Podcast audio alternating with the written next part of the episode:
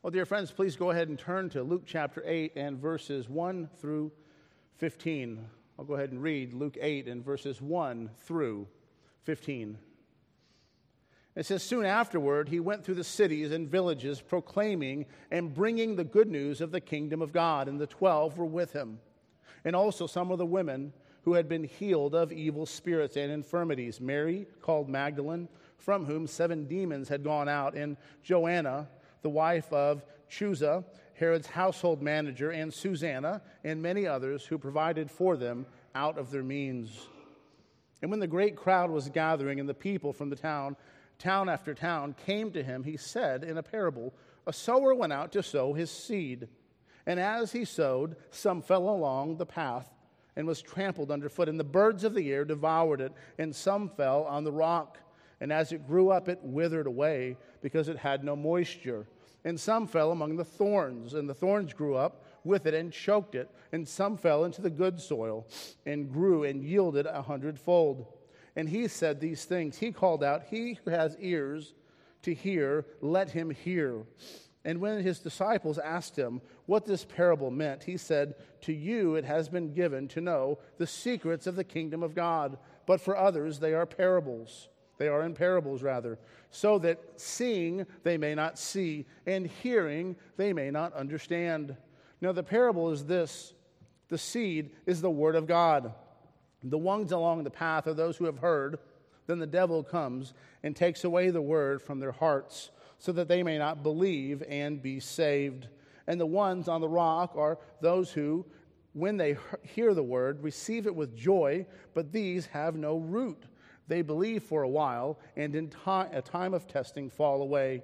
And as for what fell among the thorns, they are those who hear, but as they go on their way, they are choked by the cares and riches and pleasures of life, and their fruit does not mature. And for that, and for that, in the good soil, they are those who, hearing the word, hold it fast in an honest and good heart, and bear fruit with patience." We have a beginning portion of this passage that may not seem to directly fit, or you may not generally associate this passage, this beginning portion, with the parable of the soils, or oftentimes it's called the parable of the sowers, but I'm presenting it as the parable of the soils, because the soils are really what is emphasized within this passage. The soils are what is distinct. We're going to see four different soils, and each of the soils will have seed thrown upon them, and it is the soils that are distinct, not the seed that is being thrown out. The seed being thrown out is the word of God, is the gospel of Jesus Christ that is going out. But I want us to, to recognize this first portion here, and you have a series of women that are healed. You have Mary, called Magdalene, who had seven demons cast out of her. Another one named Joanna, who is the wife of Chuza, um, Herod's household manager, very distinct and important reference that is being made there by Luke, seeing as the gospel is going out and all different kinds of people are being saved. You have people from different levels in the culture, people in different areas of the culture, and you have one here who is in who is a household manager of Herod, and then you have Susanna, and then it says many others, and they were those who were giving out of their means. This is, this needs to be recognized as something that is somewhat shocking for the time period. It's not shocking for you. You don't find this to be shocking. But there were many rabbis at this time that taught that it was forbidden for a rabbi to be teaching a woman in public, or to be out in public and teaching women directly. And this is something that you find Jesus doing. You find Jesus teaching women, Jesus befriending women, and women who are supporting Jesus. I also want to make a note regarding Mary Magdalene, because I don't believe, or Mary, who was from the city of Magdalene.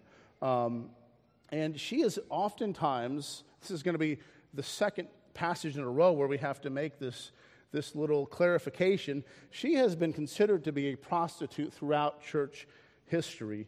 Um, and I'm not sure there's sufficient evidence to make such a determination. I don't know why that we come to these conclusions about women in Scripture, that that is absolutely the sin that they must be involved in. But I want to make a short um, argument here as to why I don't think this is appropriate, and I'm using it as the introduction even to this entire passage. It's true that the city of Magdalene was known for having uh, prostitutes, which is why many see Mary Magdalene and say, oh, well, she's from this city, just like the woman of the previous passage where it said she is of the town or of the city, and assumed that that meant she was involved in that particular sin. But the same thing here. She's being called Mary Magdalene, and so they say, well, in that particular city, this is a sin that occurs many times, and so this must be what she has Uh, going on. Um, but I don't think that is is particularly appropriate. I mean, I want you to consider that reality.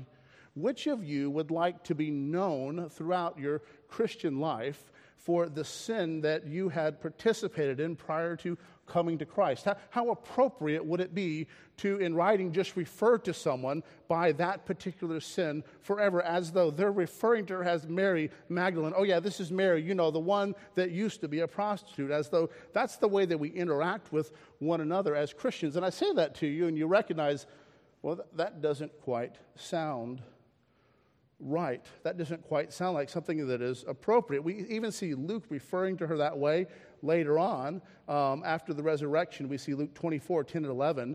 Now it was Mary Magdalene and Joanna, again Joanna, the same one that's in here, and Mary the mother of James, and the other women uh, with them told these things to the apostles, but these words seemed to them to be an idle tale, and they did not believe them. And so these are the women that recognized the resurrection and came back and presented that truth to the apostles, and how inappropriate it would be just for Luke just to refer to her in that way. I went to school in New Orleans. I met my wife when I was there in New Orleans, and there's a great many sins that New Orleans are is known for, but anyone from the city does not need to be attributed or associated with all of those sins in particular. This is just, in my opinion, somewhat sloppy scholarship, and something that scholars will say, oh, wow, I found this historical detail, and just put the two together.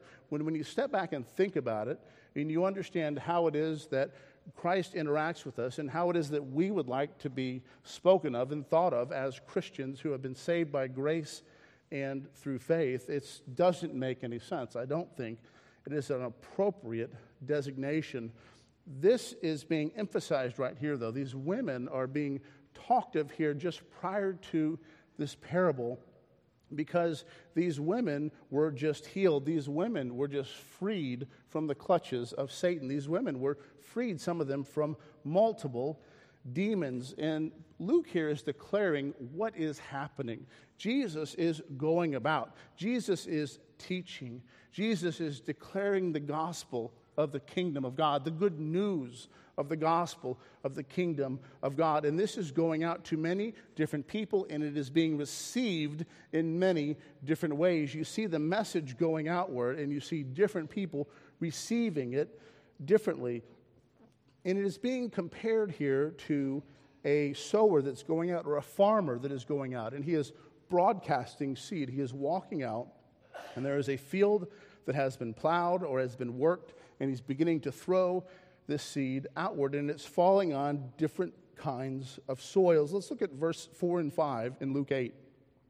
It says, when a great crowd was gathering, and the people of the town, town, uh, town after town came to see him, he said in a parable, a sower went out to sow his seed. And that's the idea that's going to be communicated here. You have a sower who is going out, and he is sowing seed. He is broadcasting this seed. He is throwing this seed outward, and this seed is falling upon different soils. And the soil that the seed lands upon is going to have a great effect upon the plant that comes up. Some of the plants will not come up at all. Some of the plants will come up somewhat, and then they won't have roots. Other plants will begin to come up, but they will be choked out by other weeds in that area. And then lastly, we're going to have the good soil. So you have the soil that falls on the path. This is like a roadway that the seed falls on. Secondly, you have the soil that falls on the rock. Thirdly, the weeds. And fourthly, the good soil. Then we're going to walk through each of these types of soil and discuss it within the parable where Jesus presents it, and also at the same time introduce Jesus' interpretation of the parable, because Jesus was speaking to people in parables for the purpose of um, Um, not bringing out all of the information to everyone. At this point in his ministry, he begins to go out, and he doesn't teach everyone in the same way in which he had before. And he's going to speak very directly to his believers. And this is kind of an emphasis here upon this first soil, that there is a judgment that is being given by God on people who did not listen. People who had been given the Word of God, people who had been taught and were not receiving it, those who had hard hearts and were not willing to receive the message that was being presented by Jesus. Let's look at that first soil that we see here, where it says, some fell on the path. We see that in Luke eight five and also Luke eight twelve. Luke eight five says, a sower went out to sow his seed, and as he sowed, some fell along the path and was trampled underfoot, and b- the birds of the air devoured it. And then Jesus interprets this and says this in verse twelve of Luke eight. He says, the ones along the path are those who have heard, then the devil comes and takes away the word from their hearts, so they may not believe and be saved. This first soil is the soil that falls there along the path. This is a hard-hearted person. This is a person who is not open to the proclamation of the Word of God. This is a person who is not open to the recognition of their own sinfulness and their need of the grace of God. They're not willing to even receive this. It doesn't even begin to penetrate the soil at this point. It is crushed by those that go by on the pathway. It is taken away by the birds of the air. The devil is coming and taking it away. The word to them is that which is worthless. It is crushed. It is brought to a point of, of worthlessness. You may have someone like this that even interacts religiously with others that may speak Christianese, but there's no true desire on their part to have the Word of God. This is a judgment of God.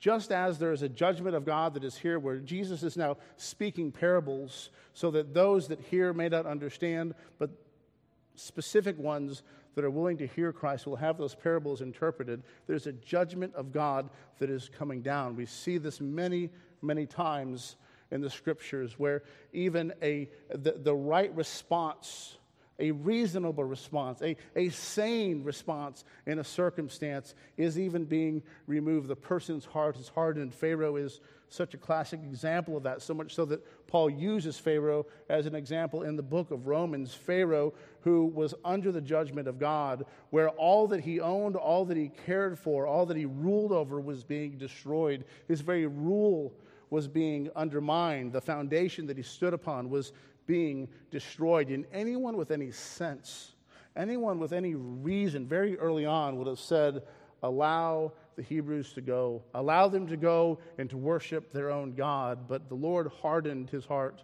He was not willing to listen to the Word of God. He was not willing to listen to the prophet of God. He was not willing to recognize the fact that he was not a God himself, but rather chose to place himself in the position of God, believing that he was a God, or rather would become a God, perhaps. And he was judged, and his heart was hardened. And it got so bad that the entirety of the plagues happened, and they were chasing the Hebrews even there to the Red Sea. And then the sea splits open, and the Jews begin to walk through the Red Sea. And anyone with any sense would have said, let's turn around and go. This man has caused the water to go into the air. But Pharaoh's heart was hardened, and he went headlong, and he chased after the Hebrews. And Pharaoh and his army were destroyed. Pharaoh's heart was hardened. This was a judgment that had fallen upon him. Let's let's see a similar example of that, this, this idea that we see of this first soil, this soil that is here on, on the road. And you need to understand kind of the, how, how it would be set up. You would have, like many times we have fields and they have fences around them. They didn't generally have fences in, in these areas. They would have rather roads that would separate one farmer's land from the other. And so as you'd be throwing seeds out at various times, there would be this road or this pathway in between the two fields. And that's what we have the seed falling upon. It's falling upon these, these areas that are trampled regularly, these places where the seed is going to go out, it's going to fall down, and it's going to be wide open, which is what you have. The birds are coming down and taking this away. Consider what Paul writes in Second Corinthians chapter four and verses one through six. It says, therefore, having this ministry by the mercy of God, we do not lose heart, but have renounced disgraceful and underhanded ways. We refuse to practice cunning or to tamper with God's word. But by the open statement of the truth, we would commend ourselves to everyone's conscience in the sight of God. And even if our gospel is veiled, it is veiled to those who are perishing. In their case, the God of this world has blinded the minds of unbelievers to keep them from seeing the light of the gospel of the glory of Christ, who is the image of God. For what we proclaim is not ourselves, but Jesus Christ as Lord. We ourselves as your servants for Jesus' sake. For God, who said, let the light shine out of the darkness, has shone in our hearts to give the light of the knowledge of the glory of God in the face of Jesus Christ. You have Paul in this passage interacting very directly with those who have been blinded, whose minds have been blinded, whose eyes have been blinded. This gospel is veiled. Anyone with any sense that would recognize the creation itself would see the existence of God. There would be no question whatsoever that God exists. There would be no question whatsoever that being that God exists, we will give an account to God, for we are moral people. We are a people who have broken his law, but the gospel is veiled to those who do not recognize this. The gospel is veiled to those who refuse to recognize their own sinfulness, who refuse to recognize their need of the grace of God, those who believe that I will be sufficient on my own, who believe I have sufficient righteousness in and of myself, or believe I am one who is deserving of the grace of God, the gifts of God. And a person can hear the word of God preached, and can hear the word of God preached, and it can happen Sunday after Sunday after Sunday. People can sit in families where the word of God is read and read and read and read, and there can come a time when the Lord says, no more. You have heard the word of God. You have refused to recognize your sin. You have refused to humble yourself, and the hardening of the person's heart will begin. It is a reality. There's a time when the Lord says no more, and Satan is so allowed to blind such a person. Satan is so allowed to bring the person to continue to do what they desire. Understand this. When someone's heart is hardened, so many people misunderstand this. Say, oh, you're, you're Calvinist. You just believe God made someone that way. No, you don't understand that God has been restraining your sin since you came into existence. You have not lived out the fullness of what is in your heart. The human heart is, is depraved. The human heart is desperately wicked. And the Lord places curbs in our lives. There's even curbs in our culture that restrain sin.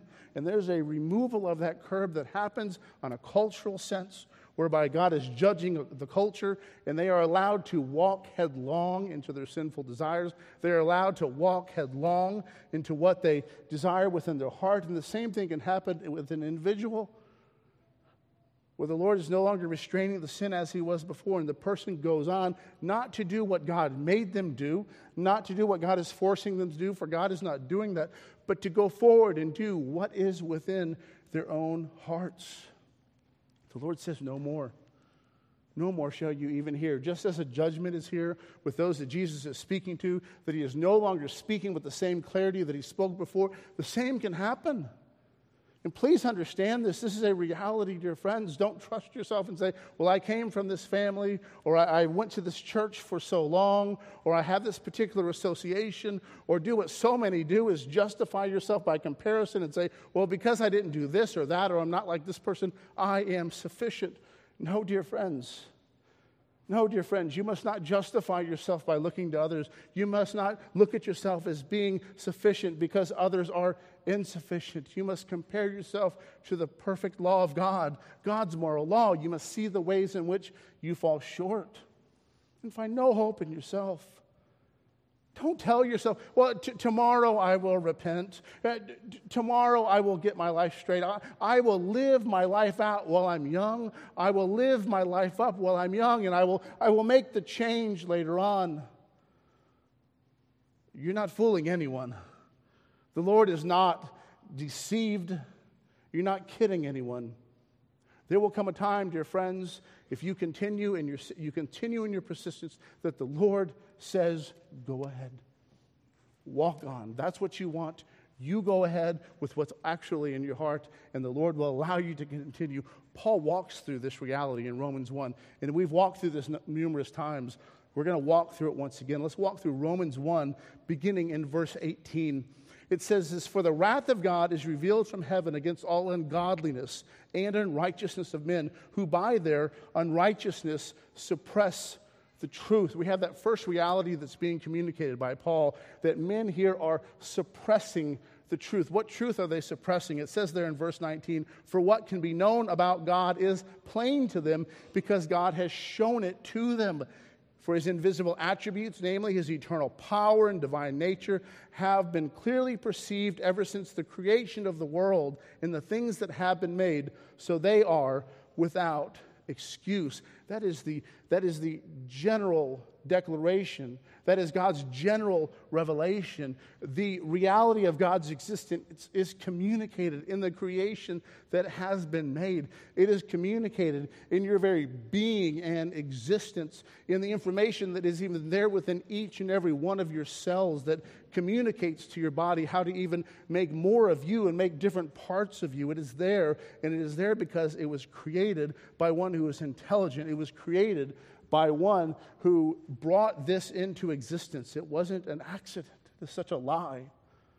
Oh, the lies that are told in our culture, oh, the lies that are being put forward as so-called science, as though things just blew up and became as they are. It is absolutely absurd. The Bible says here that God's word is declared, God's law is declared, God's existence is declared in that which has been made. So we are without excuse.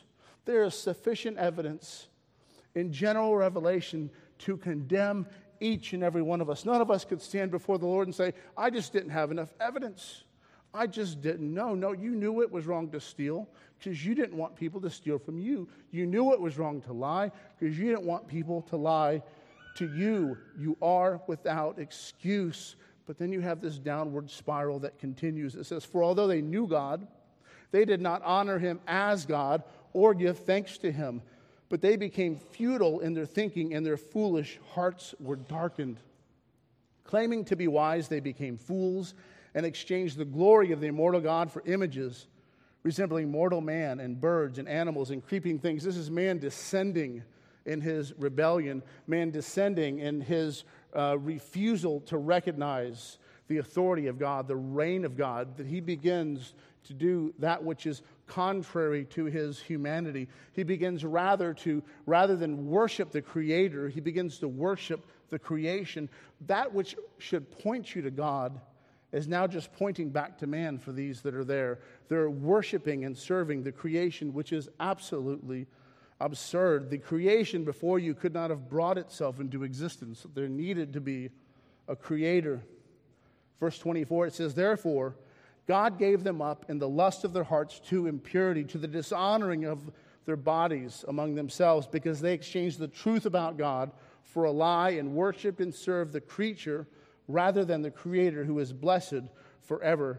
Amen." So you have God giving people up at this point, God turning people over, not causing them to do this, but them being turned over to do that which is within their hearts because they refuse to recognize the authority of God, because they refuse to recognize the reign of God. And this, the, the ways in which this dehumanizes them continues in the passage. It says in verse twenty-six, "For this reason, God gave them up to dishonorable passions. For the women exchanged natural relations for those that are contrary to nature, and men likewise gave up natural relations with women and were consumed with passion for one another, men committing shameless acts with men and receiving in themselves the due penalty for their error. And since they did not see fit to acknowledge God, God gave them up to a debased mind to do what ought not to be done." You see them denying their basic humanity, denying what is very clear within how they were made, and you see God turning them over to this debased mind. Paul says they were filled with all manner of unrighteousness, evil, covetousness, malice, full of envy, murder, strife, deceit, maliciousness.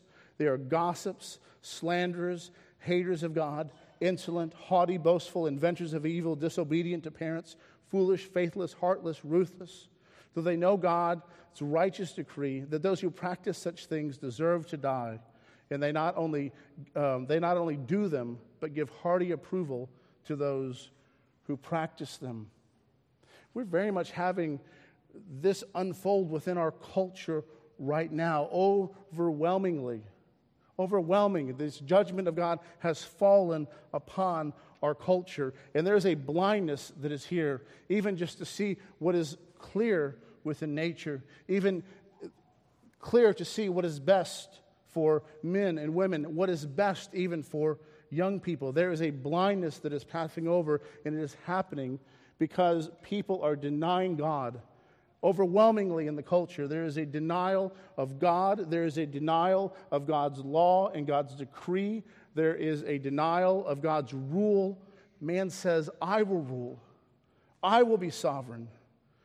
And the Lord is blinding the eyes of others on account of this. There are those that think, there are those that rule and they believe that they are in some way freeing themselves by removing themselves from the shackles that they see of religion, removing themselves of the shackles of Christianity, but they realize not that they are bringing upon themselves the judgment of God, that for God to allow a people to remove the church from their country, from their area, is a very judgment of God. For in the church you have the very keys of the kingdom. In the church, you have the very declaration of the gospel of Jesus Christ.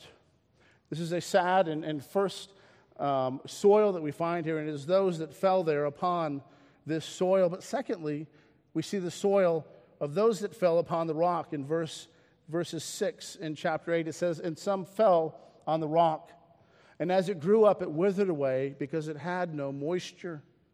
And then in verse thirteen, Jesus interprets it and says, "And the ones on the rock are those who, when they hear the word, receive it with joy, but these have no root. They believe for a while, and in a time of testing, they fall away." It says it grew up, and then it withered away. The farmer is throwing seed out, and some of it falls onto the rock. Now, prior to studying this passage, I, I actually didn't really understand, well, what's the difference between the seed that fell upon the rock and the seed that fell upon the uh, the pathway? I mean, the pathway was very rocky. The pathway was very much beaten down. Why would that not be? Um, why would there be a difference that is there? And why is the farmer purposely throwing seed upon rock? But the rock here doesn't mean a bunch of rocks. The rock here doesn't even mean rock that you see.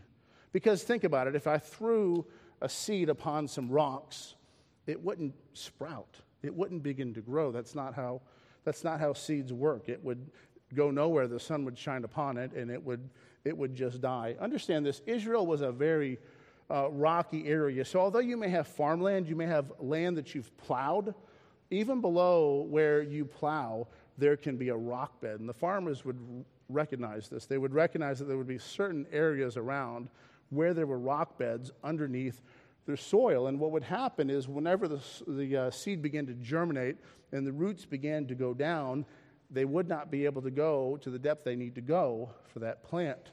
And so what would happen is that plant would begin to sprout up more than the others.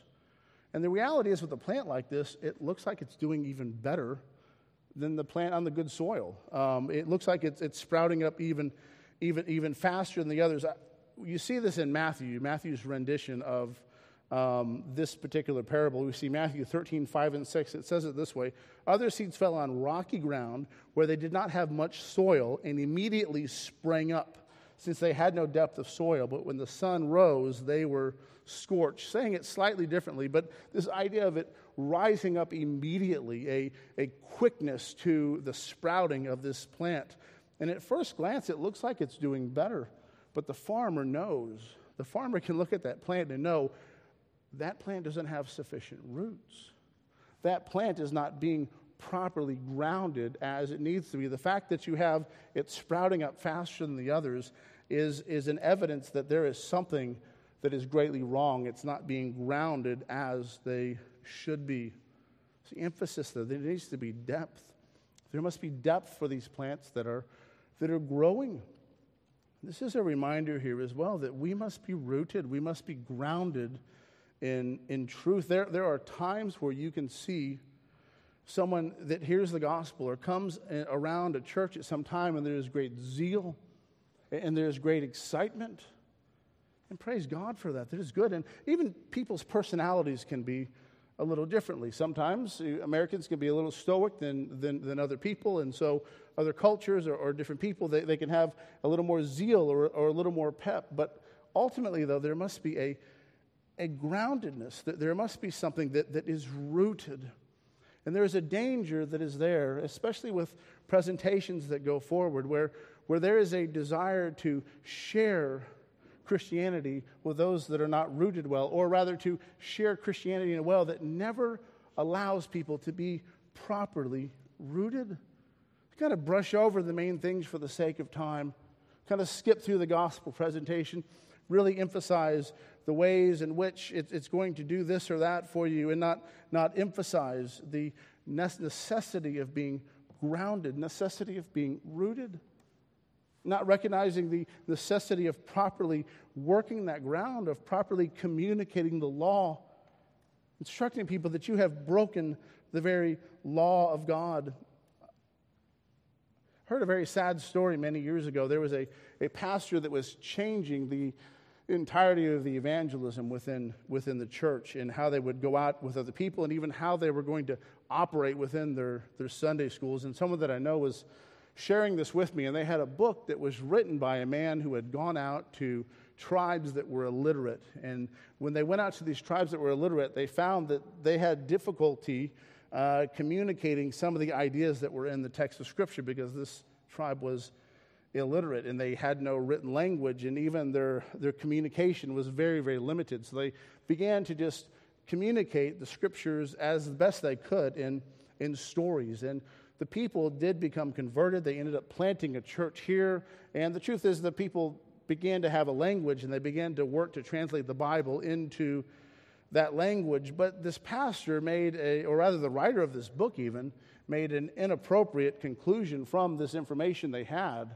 And that is, he said, well, this worked really well here. We should do that in all places, everywhere.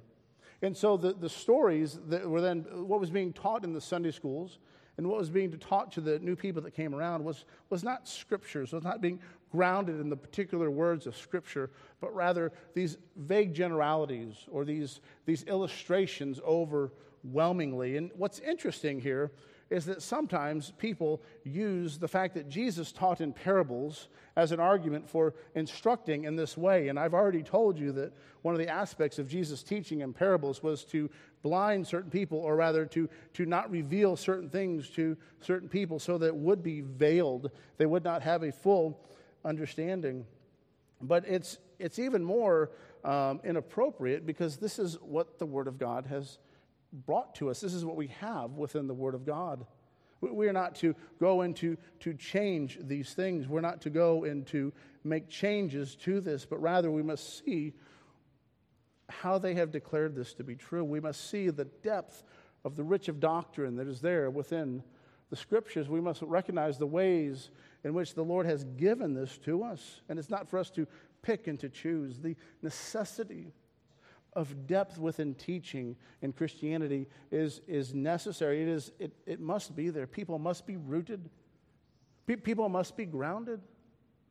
Otherwise, the cares of the world would begin to move people around. Otherwise, people will not be properly rooted. Think of the other illustration that is given by Jesus, and, and that house that is built upon the rock. And as we saw that, that picture that is there, that this house is built on the rock, and there's a, this other house that is here that is built on, on, on a soil that is, that is not rock, that is not grounded. And, and they look so similar. They, they, they, in so many ways, the, these houses, you could compare the roofs, you can compare the architecture, so many things about the houses could be compared. But the grounding of the house is demonstrated when the difficulties come. The grounding of the house is demonstrated when the judgment of God begins to fall upon it. And the house that is founded and grounded in the rock stands, stands through the judgment of God, stands through the difficulties and the, the trials of life. The same here is true, that the, the plant, the seeds that fall there are along this rocky soil, the soil that has this bedrock just a little way underneath the soil, does not firmly get grounded. It does not have sufficient moisture. There's not enough moisture that is there. It's scorched out by the sun, and it falls away. Again, reminding you that the sower is merely throwing these seeds out, and they're falling upon these soils. The third one falls among thorns. We see this in Luke eight and verse seven. It says, "And some fell among the thorns, and the thorns grew up with it and choked it." And then in verse fourteen of chapter eight, it says, "And as for those, or rather, and as for what fell among the thorns, there are those who hear, but as they go on their way, they are choked by the cares and the riches and the pleasures of life, and their fruit does not mature." You know, there, there are many ways in which people will seek to package Christianity to make it more attractive to other people. That's the sad reality here, that these four soils exist, and there are people that have created entire ministries seeking to um, accommodate people in these particular soils. There is a Christianity that is very shallow. It's not a true Christianity. But there is a desire of, of those that would that would proclaim something that has no depth at all. I, my, my children and I saw, honestly, one of the most incredible examples of this that, that we ha- have ever seen. It is a, I won't even say the name, but it is a, a church in Canada. I, I tell you, all of us were, were shocked by this. But each and every Easter, this church will go and do a, a so-called Easter play. And it, it, they won't even do the normal Easter play where you have biblical characters, which would honestly not be appropriate for a Lord's Day service. This particular church goes and grabs things from the culture, so they do an Easter play using the Avengers, or they, they do an Easter play using, um, um, oh my goodness, they, using uh, the, the Family Opera, or, or they used uh, they used Star Trek. Just and they and they go and put pretty much nothing that has to do anything with Christianity, but then one of the characters will die and resurrect, and they will all sing worldly songs around that person uh, in this process. And I assume what their intention is to pull people from the culture in. Well, people are interested in the Avengers. People are interested in these different movies. People are interested in these, these different worldly songs. And so by doing this, we can bring these people in, and then we can bring them into Christianity and in some way share this with them, that they can come to faith in Jesus Christ. And then you'll have the pastor that comes out dressed as one of these characters many times, dressed as someone from the Pirates of the Caribbean or or something like this. I, I've seen churches begin to have sermon series based on movies, but I've never seen one go to this extent and spend so much time and money doing this. But this is the idea, that they're just declaring something with the hope of bringing someone in, in some way showing them Jesus, but they're presenting something that is so shallow. It's just a facade of Christianity. And the same here is true with this soil.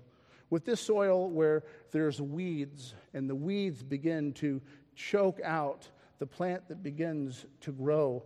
There are entire ministries that are based upon this, and this is something, honestly, that is a lot more common in this culture, which is to rather have a teaching that is based upon felt needs, or or a teaching that is to solve problems that people have uh, in their lives, that they could have a better marriage, that they could be better parents, that they could have a success in their career, that they could make it within the corporate ladder, or they could grow within their wealth or their power or their networks. There's entire ministries. There's there's books that declare this on the front cover, and this this is this is something where they're seeing there's a people that are here. There's a particular soil that is here, and these are a people that desire these worldly things. These are a people that desire to have these particular needs met, and it lacks the grounding. It lacks all the other aspects of Christianity. It lacks, let's be honest, so much. Even this can this can happen even in Orthodox churches, where you have a the missing of the first three chapters pretty much of the book of Ephesians, and then we get on to all of these the these aspects of the moral law and how it is we're to live our Christianity out, but we have no grounding or no basis as to why it is that we should do this. That's the soil right here. This is the soil that the seed penetrates the soil, the plant begins to grow, and it looks in many ways like the plant that grows out of the good soil. Notice that these last three soils, the plant begins to grow. At first, you don't have clarity. You don't have certainty as to which soil this seed has been planted into. But this is a person who has come to Christianity, who has claimed to accept the gospel, claimed to trust in Jesus, but not on account of the grace that has been granted to them by grace and through faith in Jesus Christ, but for the purpose of attaining something of, uh, of worldly standing, or rather, their desire is more upon that which is of the world than that which is of God. Again, many will try to do this. They will try to appeal to this worldly sense in some way and then just kind of slap Jesus on at the end, just like the, the church that I mentioned that would have this Easter play with the Avengers or something like that and then just try to throw Jesus on the tail end of that. There's others that will go and put forward something. This is my methodology. This is the way we're going to teach. This is going to change this or help you with this. It's going to help you to grow in your wealth and your health, and then slap Jesus on the end of that. The truth is there's there's some plants that can grow in rocky soil. That's true. You you can you can sow seeds into rocky areas and plants will grow there. I mean, you could be walking down the sidewalk and see something growing in between the cracks of the sidewalk there. But you're not going to see a corn plant grow up in the middle of the sidewalk. You're not going to see an apple tree grow up in the middle of the sidewalk. You're not going to see a fruit-bearing plant grow up in the middle of the sidewalk. And also, e- even on this soil, though it may not accept these, these seeds of the gospel that are going forward, that may get choked out. There are others that will go out and seek to plant something else that's not, in fact, the gospel, that's not, in fact, the, the teaching of Christ, and it can grow. You can grow weeds here among the weeds, but they will not produce fruit. They, they, they will not be true. They will not be that which the sower has thrown out. There are many things, dear friends, understand this, that can choke out true religion. There are many things that will distract others from seeing their need of Christ, distract others from turning to Christ Jesus. Love of money is one of those things. Paul speaks of this in First Timothy six, uh, beginning in verse two. He encourages Timothy in this way. He says, teach and urge these things. If anyone teaches a different doctrine and does not agree with the sound words of our Lord Jesus Christ and the teaching that accords with godliness, he is puffed up with conceit and understands nothing. He has an unhealthy craving for controversy and for quarrels about words, which produce envy, dissension, slander, evil suspicions, and constant friction among people who are depraved in mind and deprived of the truth, imagining that godliness is a means of gain. Notice the connection there. Even their connection to religion, this is in some way going to enhance my life. This connection to religion is going to in some way make me more successful. It's going to make me greater within the world. It's going to gain me in my influence. It's going to raise me within my financial standing. He says this in verse six, but godliness with contentment is great gain. For we brought nothing into the world, and we cannot take anything out of the world.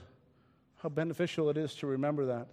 How beneficial with all of our strivings and our work and even the blessings that God gives us and the wealth that the Lord may give you in your life to remember you will take none of it with you when you die. You brought none of it into the world, and none of it will go with you when you die.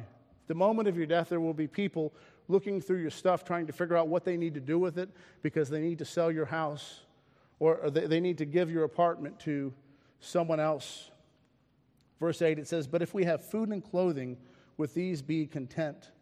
But those who desire to be rich fall into temptation, into a snare, into many senseless and harmful desires that plunge people into ruin and destruction. For the love of money is a root of all kinds of evil.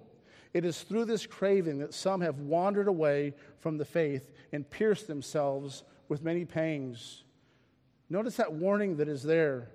The root of money is the root of all kinds of evil. Some people misquote this because, well, in the King James Version, it says the love of money is the root of all evil. And so if you're King James only, then it has to say all evil in some way is tied to money. Even if you go back so far, you've got to go and look at the sin of Adam and Eve, and somehow that's tied to money as well, even though there was no system of commerce at that time. But the warning is here, um, and the concern is here, that this is a snare. Just like these weeds become a snare for the plant that begins to grow up, that as that gospel is sown in that area and it begins to grow up, there are snares that are there that prevent the person from maturing, prevent the person from growing, prevent the person from actually repenting of their sins and trusting in Christ Jesus, because they have their hands upon the world, because they're clinging to the things of this world. You cannot cling to the world and cling to Christ.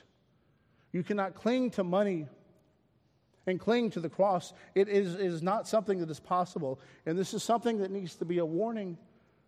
It is absolutely appropriate to work with your hands. It is appropriate to attain wealth. It is appropriate to be a good steward of what you have and to grow in wealth. But dear Christian, you must remember what Paul is even writing here, that you came into the world with nothing, you will go out of the world with nothing, and when it comes to Christ, you must be willing to turn aside all things.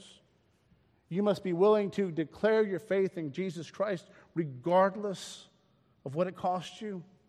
And this may be something that many of you face in the years to come. There may be persecution that comes. There may be more difficulty that comes. It may be more than just a mere inconvenience to be a professing Christian. It may cost some of you your jobs. It may cost some of you your, your positions. It may cost some of you your standings. It may cost some of you to take on an occupation that you're not necessarily trained for or that you don't desire to do. But Christ is more precious. Christ is more beautiful. For the Christian, these weeds will not choke them out. There is a good soil that is here. The, these weeds, these tares amongst the soil are not there for the Christian. It must not be there. They must be removed. John gives this warning. We, we preached through this previously. First John two, fifteen through seventeen. He gives this warning. Do not love the world or the things of the world. If anyone loves the world, the love of the Father is not in him. For all that is in the world, the desires of the flesh, the desires of the eyes, and the pride of life, is not from the Father, but is from the world. The world is passing away along with its desires, but whoever does the will of God abides forever. That is this, this man that is here. The gospel is, is, is planted there amongst the soil that has these weeds, and this man is so in love with the world. He is so ensnared with the world, so enmeshed with the world, that the, the gospel does not grow up within his heart. Fruit never comes forward. Fruit is not sustained on such a soil. Remember the rich young ruler. Remember the one that came forward to Christ Jesus. And he, he asked him the question, Matthew nineteen, beginning in verse sixteen. It says, a man came up to him saying, Teacher, what good deed must I do to have eternal life? Look at the pride even in that question. What good deed must I do? What, what do I need to do? I've done these other things to attain something. What do I need to do here so that I can do this? And Jesus asks him, why do you ask me what is good? There is only one who is good. If you would enter life, keep the commandments. Well, he even misjudges Jesus there. He sees Jesus merely as a prophet, doesn't see him as one who is God. Jesus even asked him, why do you call me good? You don't recognize me as God.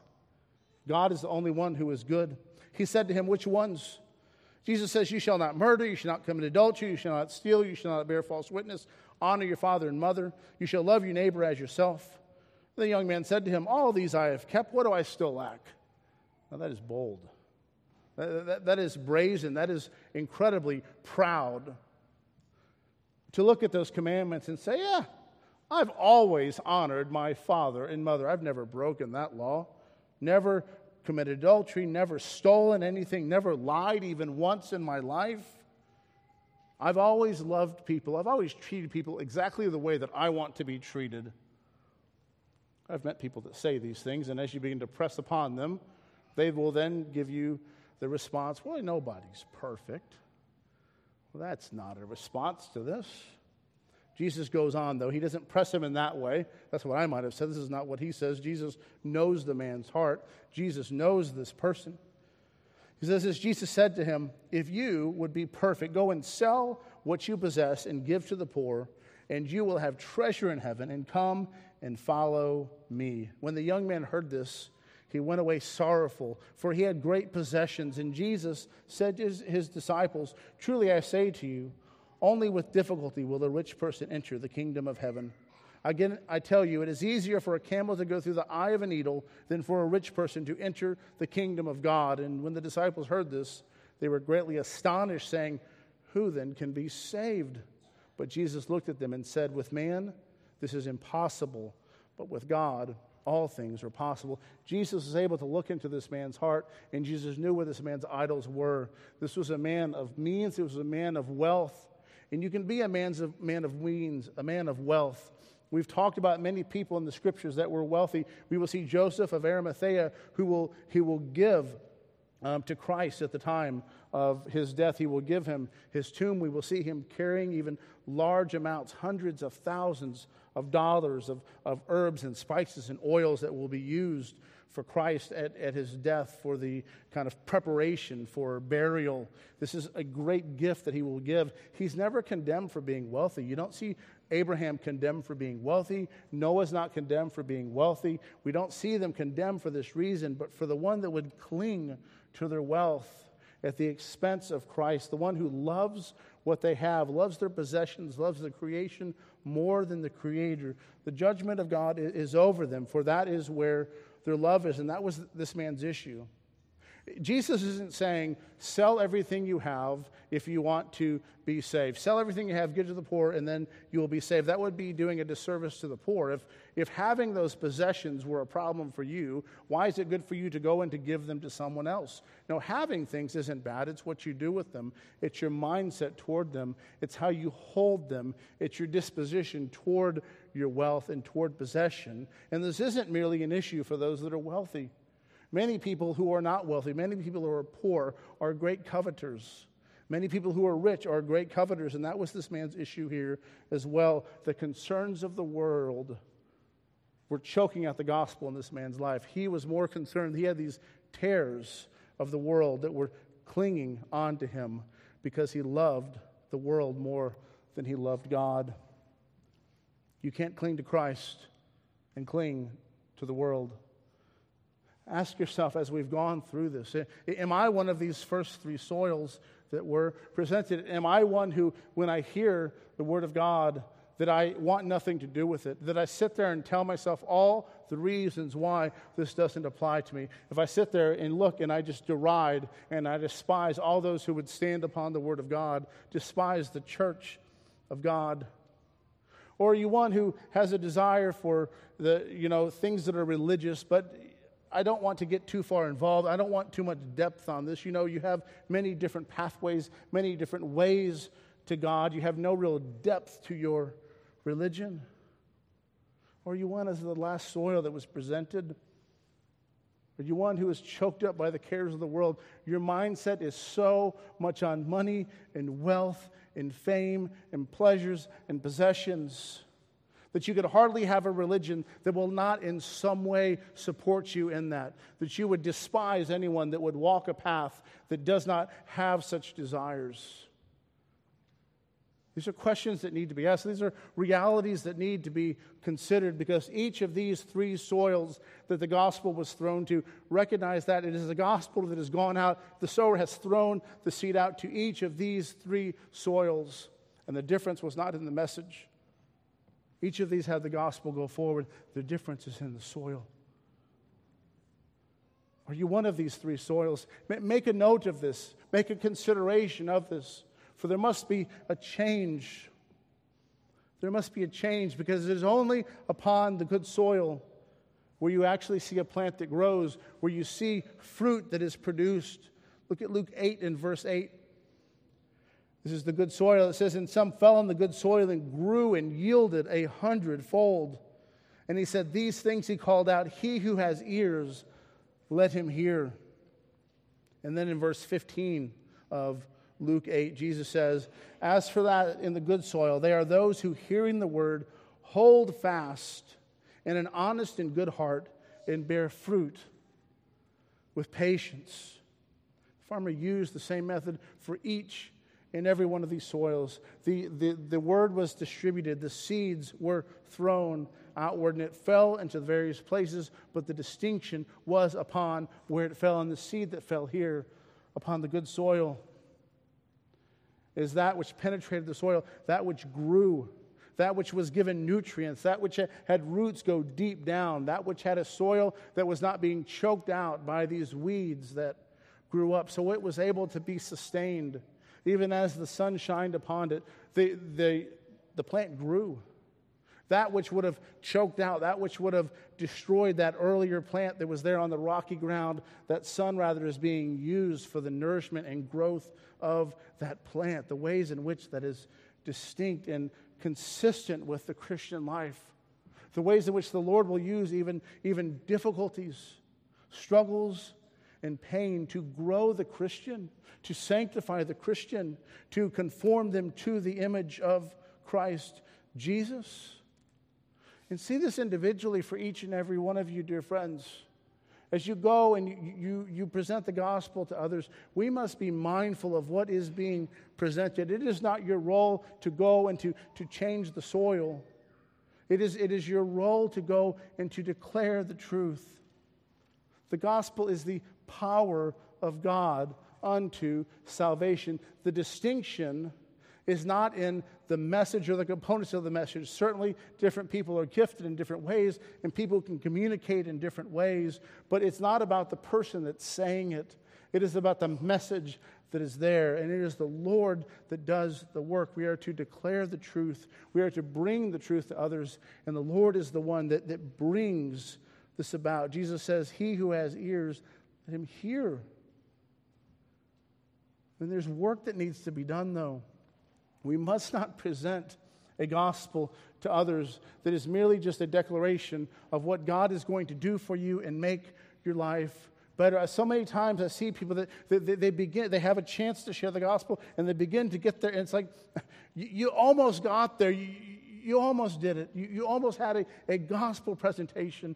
It is so necessary, dear friends, that we understand that anyone that you're sharing the gospel with understands their, their need of Christ, that they understand that, that they have broken the law of God. This doesn't mean that we need to say this in an offensive way, but the gospel of Christ Jesus can be an offense to others. We need to let the gospel be the offense. And part of this declaration is the fact that all sin and fall short of the glory of God.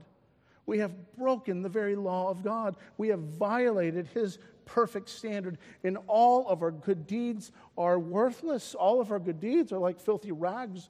There is nothing that we can do in any way to attain our righteousness before God. There's nothing that we can do in our religious actions to make ourselves right before God.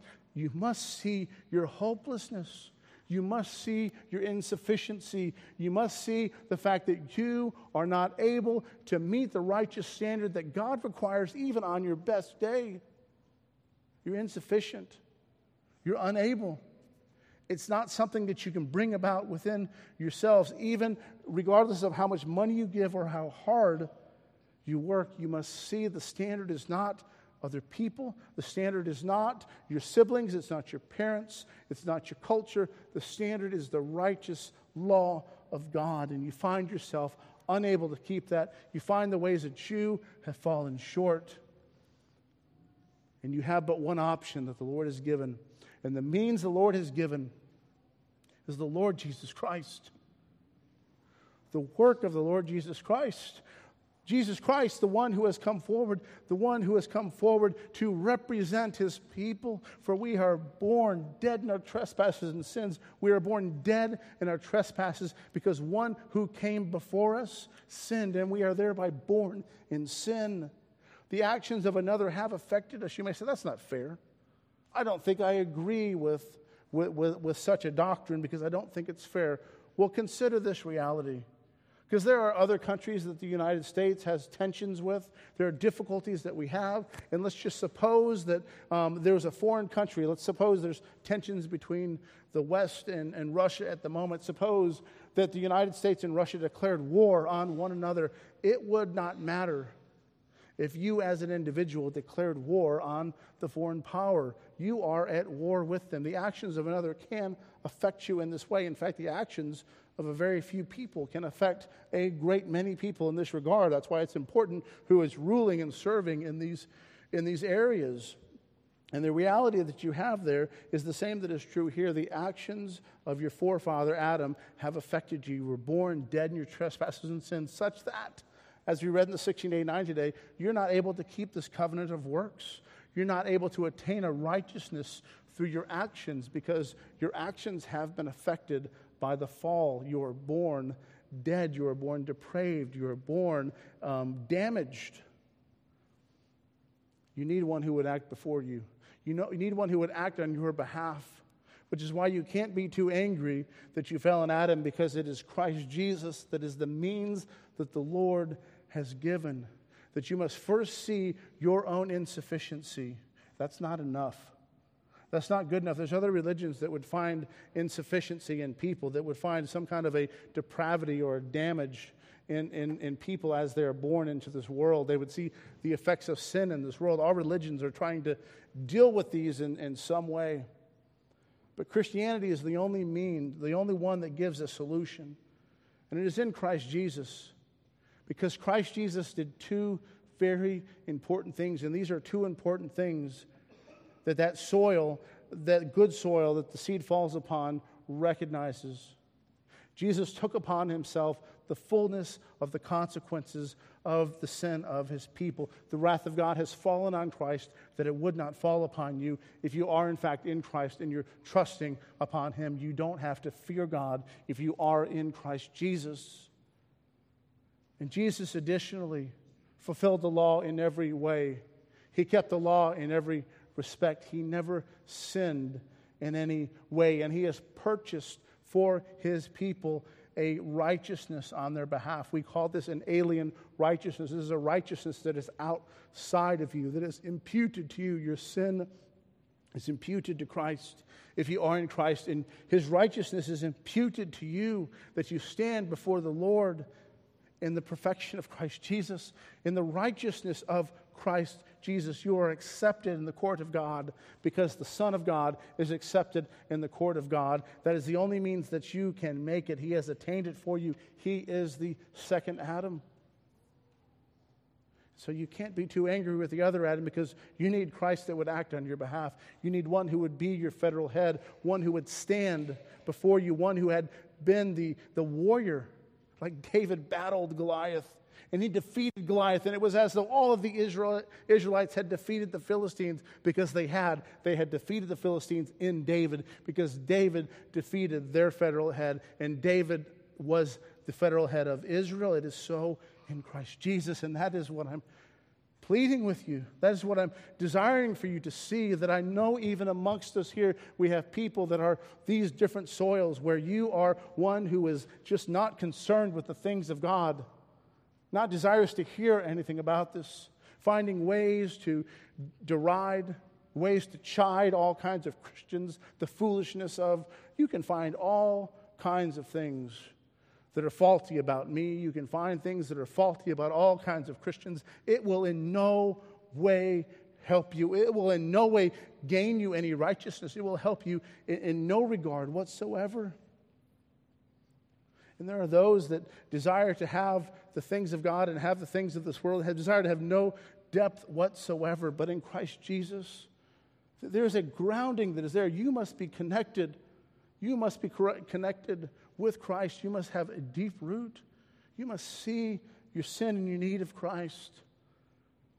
And there's that third soil that, that, is, that is a sad, sad soil, that so many within this culture are, are captivated with the things of this world, that there is a spirit of this age that is captivating others. And they are so in love with the things of this world, so in love with the things that are here and now, and they're not recognizing the reality that we see each and every time there's a funeral, the reality that you see each and every day as people are born and people die, that they take nothing with them. All that you attain and gain in this life that is merely worldly, it's not going with you. None of your possessions are going with you. Only what is done for Christ will last. that only comes about in those that have been changed.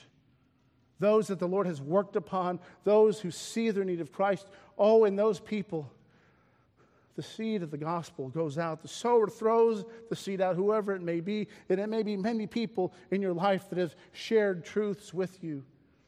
That seed penetrates that soil, and the roots go deep down and drink upon the water of the Word of God. They see their need. They see their insufficiency. They see their own hopelessness and find hope in Christ alone. Ground themselves in Christ alone. And those plants grow, as we saw at the beginning of this passage. And they grow and they produce fruit a hundredfold. Many times over, the work of God is happening in the lives of the people. And that is what the Lord is doing in His people. He's not just bringing you to faith in Christ so that when you die, you go to heaven. He is working in you even now, that you may have abundant life now, that you may have victory over sin even now, that you may be conformed to the image of Christ in preparation for eternity even now. That is the work of God in the life of His people, and it is there in the good soil that we see that communicated. Oh, friends, don't, don't, don't see a passage like this and let it be too familiar. Consider yourselves. Consider where you are. Consider where your love is. Consider where your grounding is. Are you in Christ? Are you trusting in Christ? Are you believing upon Christ? Are you one of these first three soils that we mentioned?